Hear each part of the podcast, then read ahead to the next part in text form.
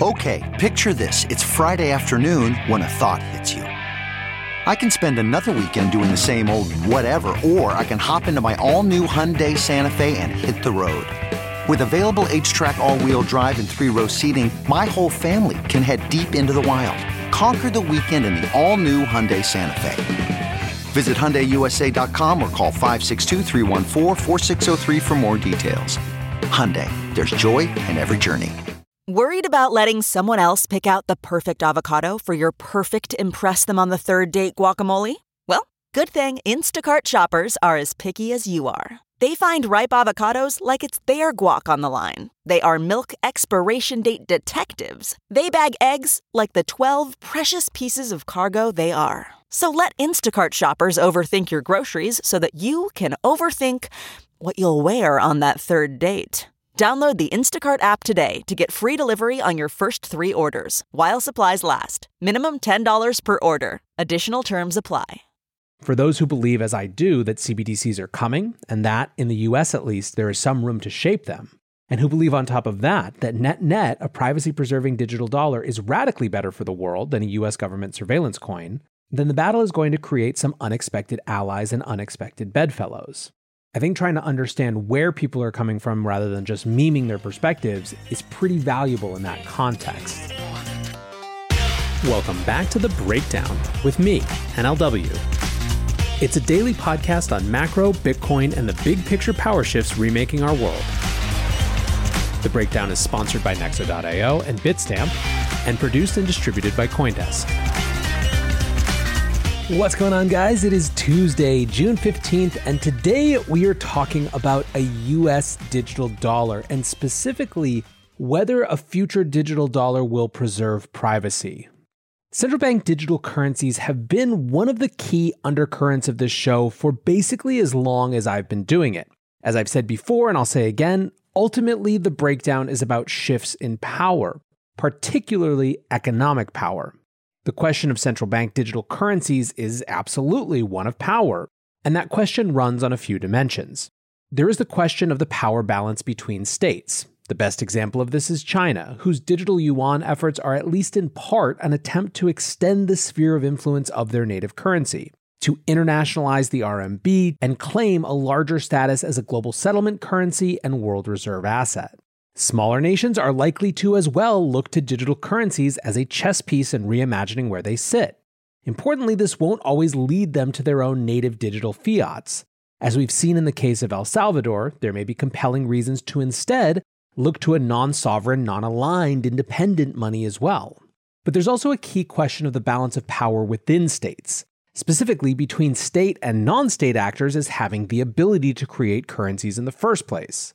This is a power historically monopolized by the state. However, private actors, sometimes companies, more often now decentralized networks, are taking on that role in an increasingly significant way. It was, after all, Facebook's ill fated entrance into the CBD space with its Libra announcement that acted like a global starting gun for every government to take seriously the future of their currency as digital. And of the global powers, no one took that threat more seriously than China. And it wasn't just Facebook that they were concerned with. As digital yuan tests get bigger and bigger, there has been a commensurate crackdown in fintech companies, many of whom were taking on larger and larger financial roles in mainland China.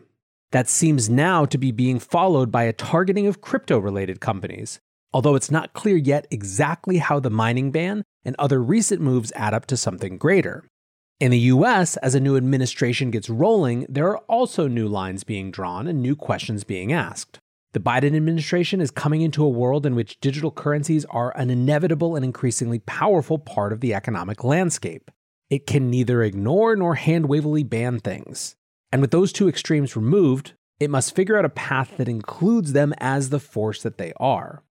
Part of that discussion inevitably includes not just what to do about Bitcoin and the like, but also questions of a digital dollar. How would it be designed? How would it function in the world? How would it be maintained? And as I said before, this is in part a question of state versus private power. US denominated stablecoins have the eye of the Biden administration without a doubt. But there is another power dimension as well, which is the power that states have vis a vis their citizens, specifically the power to surveil and censor their financial transactions. There have been a number of contexts that help us see what the state of all of these conversations are over the past couple of days. First, the SEC released its 2021 regulatory agenda, and big surprise, there really isn't anything about Bitcoin or crypto. This is downright shocking to some, given SEC Chair Gary Gensler's interest and experience in the space, as well as his comments on it at a variety of conferences and hearings this spring. He said that investors likely need more protections, particularly around exchanges. But at the same time, he said that those regulations aren't the SEC's job and are something that Congress needs to look into if it cares about it. He seems to have stuck by that idea with these guidelines. So, if the SEC isn't focused on crypto, what are they focused on? Well, a few things modernization of market structure, transparency on SPACs and stock buybacks, disclosures on climate risks. This is something that we've seen a lot where the climate concern is entering into the mainstream economic and business infrastructure. And then, of course, a big one short selling. This is something that has obviously been hugely at play in the case of meme stocks like GME and AMC. So, as I said a moment ago, the surprise for many here was simply that they assumed that the SEC would have crypto at the top of its agenda. Other offices, like the Office of the Comptroller of the Currency, seem more actively engaged. The OCC is currently reviewing all of the policies put in place during the Brian Brooks era that expanded dramatically how banks could interact with crypto. Still, while many in crypto are anticipating more direct regulation from these types of bodies, it would be a mistake to assume that the anticipation is entirely concern. Antoni Trenchev, one of the co founders of Nexo, wrote an op ed this week for Cointelegraph that argued that regulation was inevitable, but that it isn't something that the crypto industry should fear. In fact, he said, the jurisdictions that work most closely with companies in this space to find pro innovation lines of regulation will benefit in the global jurisdictional competition for talent over the next generation. Mark Cuban wrote a piece about DeFi with a similar theme, saying that US regulators should get on board, as he believed it could be the next great American growth engine, something he said we've been looking for. So, to sum up, there's a lot of anticipation and assumption that more crypto regulation is coming in the US, but for now, at least one major body isn't focused there. Today, however, in Washington, D.C., it is the digital dollar taking center stage. The House Committee on Financial Services Task Force on FinTech is hosting a virtual hearing called Digitizing the Dollar, investigating the technological infrastructure, privacy, and financial inclusion implications of central bank digital currencies. There is some reason to think that the increased animosity towards Bitcoin we saw last week from people like Elizabeth Warren was the opening salvo in a campaign to delegitimate Bitcoin and other private cryptos in the face of an eventual US official digital currency. But if that's what we assume, it's interesting to see who this hearing invited as their guest experts. And what's more, you can get a sense of the focus of each of these experts from their prepared comments. Carmelle Cadet is the founder and CEO of Emtech, which she describes as a quote, US based financial technology company helping central banks around the world use modern technology such as blockchain, cloud computing, and data analytics tools to deploy inclusive and resilient financial market infrastructures. The thrust of her comments are all about financial inclusion and how CBDCs can be a force for providing a formal economic on ramp to the un and underbanked. Dr. Jenny Gesley is a foreign law specialist at the Law Library of Congress. As you might guess, she gives a legal perspective on what it would take to implement a CBDC, as well as a comparative recap of what's happening around the rest of the world. Dr. Neha Narula is the director of the Digital Currency Initiative at MIT. She goes deep into design considerations around CBDCs, but also makes this important point. Quote, Cryptocurrency and central bank digital currency are not mutually exclusive and will coexist. One prominent reason people use cryptocurrency is because its issuance is determined by software in a decentralized network instead of a central bank. A central bank digital currency would not replace this preference. She goes on to explain specific innovations that came from cryptos which will aid the development of CBDCs. But the final two speakers, both from very different perspectives, focused on the importance of designing a privacy preserving CBDC.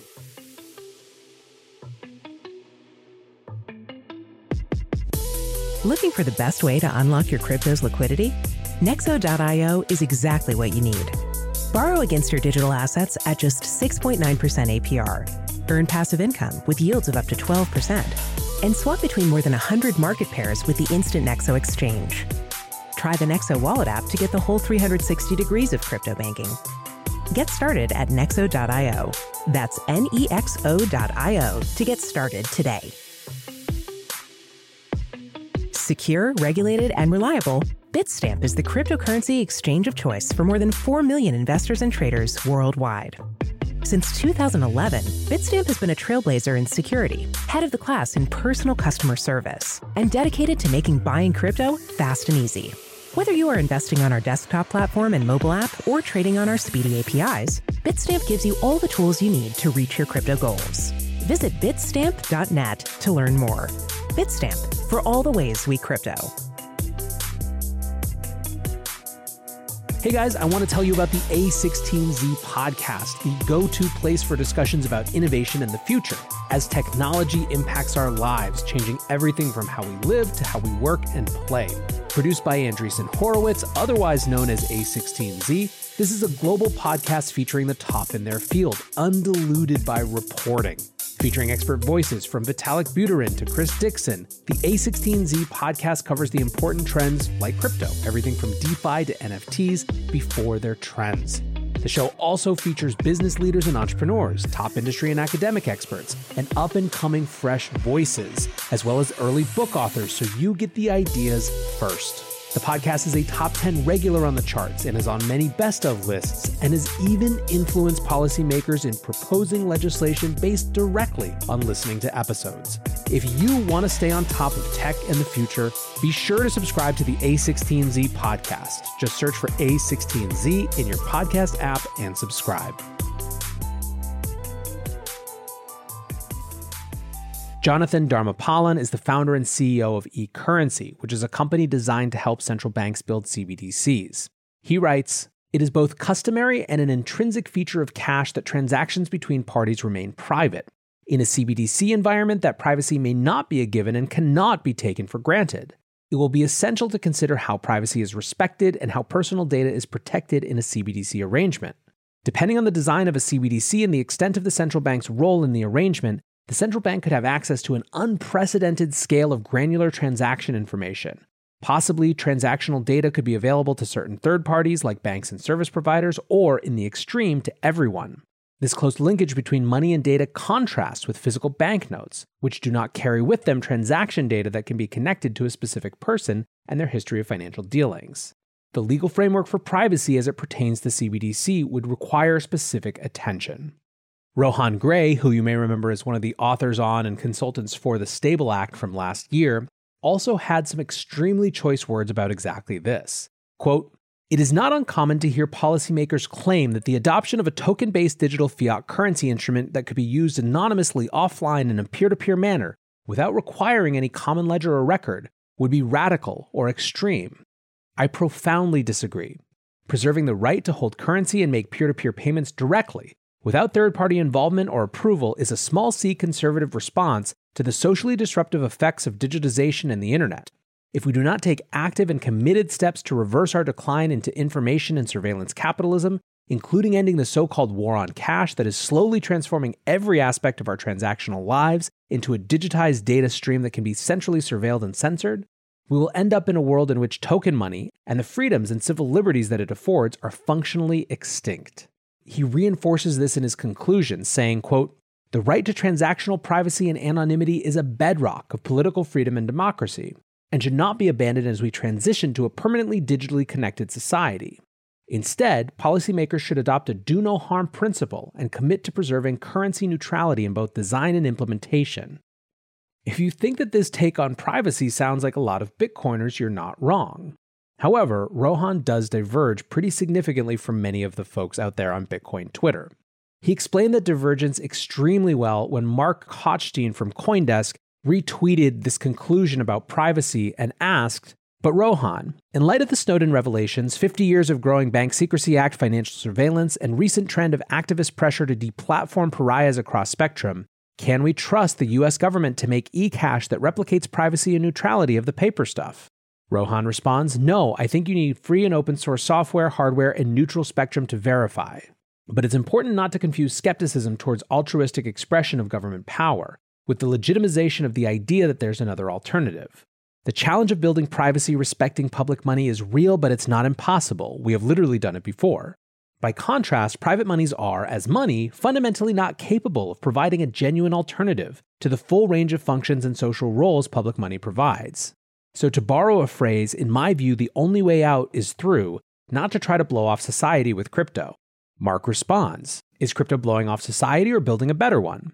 Cypherpunks can write code a lot faster than earnest policy wonks can persuade grandstanding politicians to remember the Fourth Amendment. Rohan responds It's building a better one in the sense that Trunchbull believed a school without children would be better. It sidesteps all the actual important questions of public governance that money implies. What you're contrasting here, politicians and coders, is a category error. The reason private actors, including corporations, enjoy such hegemonic influence over certain aspects of our lives is precisely because they are not responsible for the rest. If you define the challenge of building a society so narrowly as to avoid all the actual difficult parts of social governance, then it's easy to fool yourself that crypto represents an alternative. But the mistake is baked into the framing. Now, one more thing if you're ready to cast aside Rohan again as an enemy. Going back to that point where he said you need free and open source software, Marc responded, Indeed, free and open source software seems non negotiable here. No backdoors, no skeleton key. National security establishment would balk at this though, question mark? Rohan responds, Yes, them. I don't think we should be taking policy advice about how to design our money from the people who think the Patriot Act was a good thing and that James Clapper is a patriot. So I think if I had to sum up Rohan's point vis a vis crypto, is that he just fundamentally doesn't believe that working on crypto is a substitute for working through the mechanism of government, messy and frustrating as it is, to try to build a better public money. My point in bringing all of this up is this. As I've said before, I think it's an ultimately reasonable decision to simply opt out entirely and focus on Bitcoin as an alternative, if that's the right decision for you. However, for those who believe, as I do, that CBDCs are coming, and that, in the US at least, there is some room to shape them, and who believe on top of that that net net, a privacy preserving digital dollar is radically better for the world than a US government surveillance coin, then the battle is going to create some unexpected allies and unexpected bedfellows. I think trying to understand where people are coming from rather than just memeing their perspectives is pretty valuable in that context. Now, speaking of interesting allies, I also want to play a clip from Michael Saylor on Coindesk TV yesterday. I think the US dollar is going to spread to 5 billion people. I think that the, this decade is going to see the explosion of the US dollar as the reserve currency of the world. It'll be the digital currency that'll be on every iPhone and every Android phone in every country in Africa and Asia and South America. And it'll move on Bitcoin rails the Bitcoin open monetary protocol is what allows the US dollar to spread to billions of people. In an inflationary environment, uh, money breaks down into two forms. There's a, a, medium of exchange, we'll call it the currency, and that'll be controlled by governments, and the US currency is going to be the most powerful one. And then you need a store of value, and that's an asset, and Bitcoin is the most powerful store of value on earth. There is some very interesting narrative making going on here. To me, it's clear that Saylor is setting up a both and rather than an either or story for regulators when it comes to Bitcoin and the dollar. In his scenario, the dollar not only remains supreme, but actively increases its hegemony. Bitcoin Rails helps it to do that, and in the meantime, Bitcoin settles into its role not as a payments threat to USD, but as a digital gold that sits under the profligate US dollar. I don't know what conversation Saylor has had or is having with US officials, but it's very clear that he's trying to preemptively answer as many questions about Bitcoin as possible. This is right in line with his actions around the Bitcoin Mining Council. BMC is ultimately trying to create a context to address environmental concerns and set achievable goals that can give interested observers a way to check that box off their list. It's also clear what his incentive to do so is. MicroStrategy has filled another prospectus with the SEC to offer up to $1 billion in Class A common stock to, you guessed it, buy more Bitcoin. Saylor obviously thinks that this price for Bitcoin is a steal and wants to load up as much as he can. In the meantime, I continue to find everything that's happening right now vis a vis digital money and digital currency and government bodies a huge fascination. I think it is going to shape the next generation of how people, even who have never heard of these things, interact with money and the world around them. As I figure it out, I appreciate you listening, guys. Until tomorrow, be safe and take care of each other. Peace. You can probably treat yourself to an ad free upgrade or at least grab an extra latte after getting a Chime checking account with features like fee free overdraft up to $200 with SpotMe. No minimum balance requirements and no monthly fees. Open your account in minutes at chime.com slash goals24. That's chime.com slash goals24. Chime feels like progress. Banking services and debit card provided by the Bancorp Bank NA or Stride Bank NA members FDIC. SpotMe eligibility requirements and overdraft limits apply.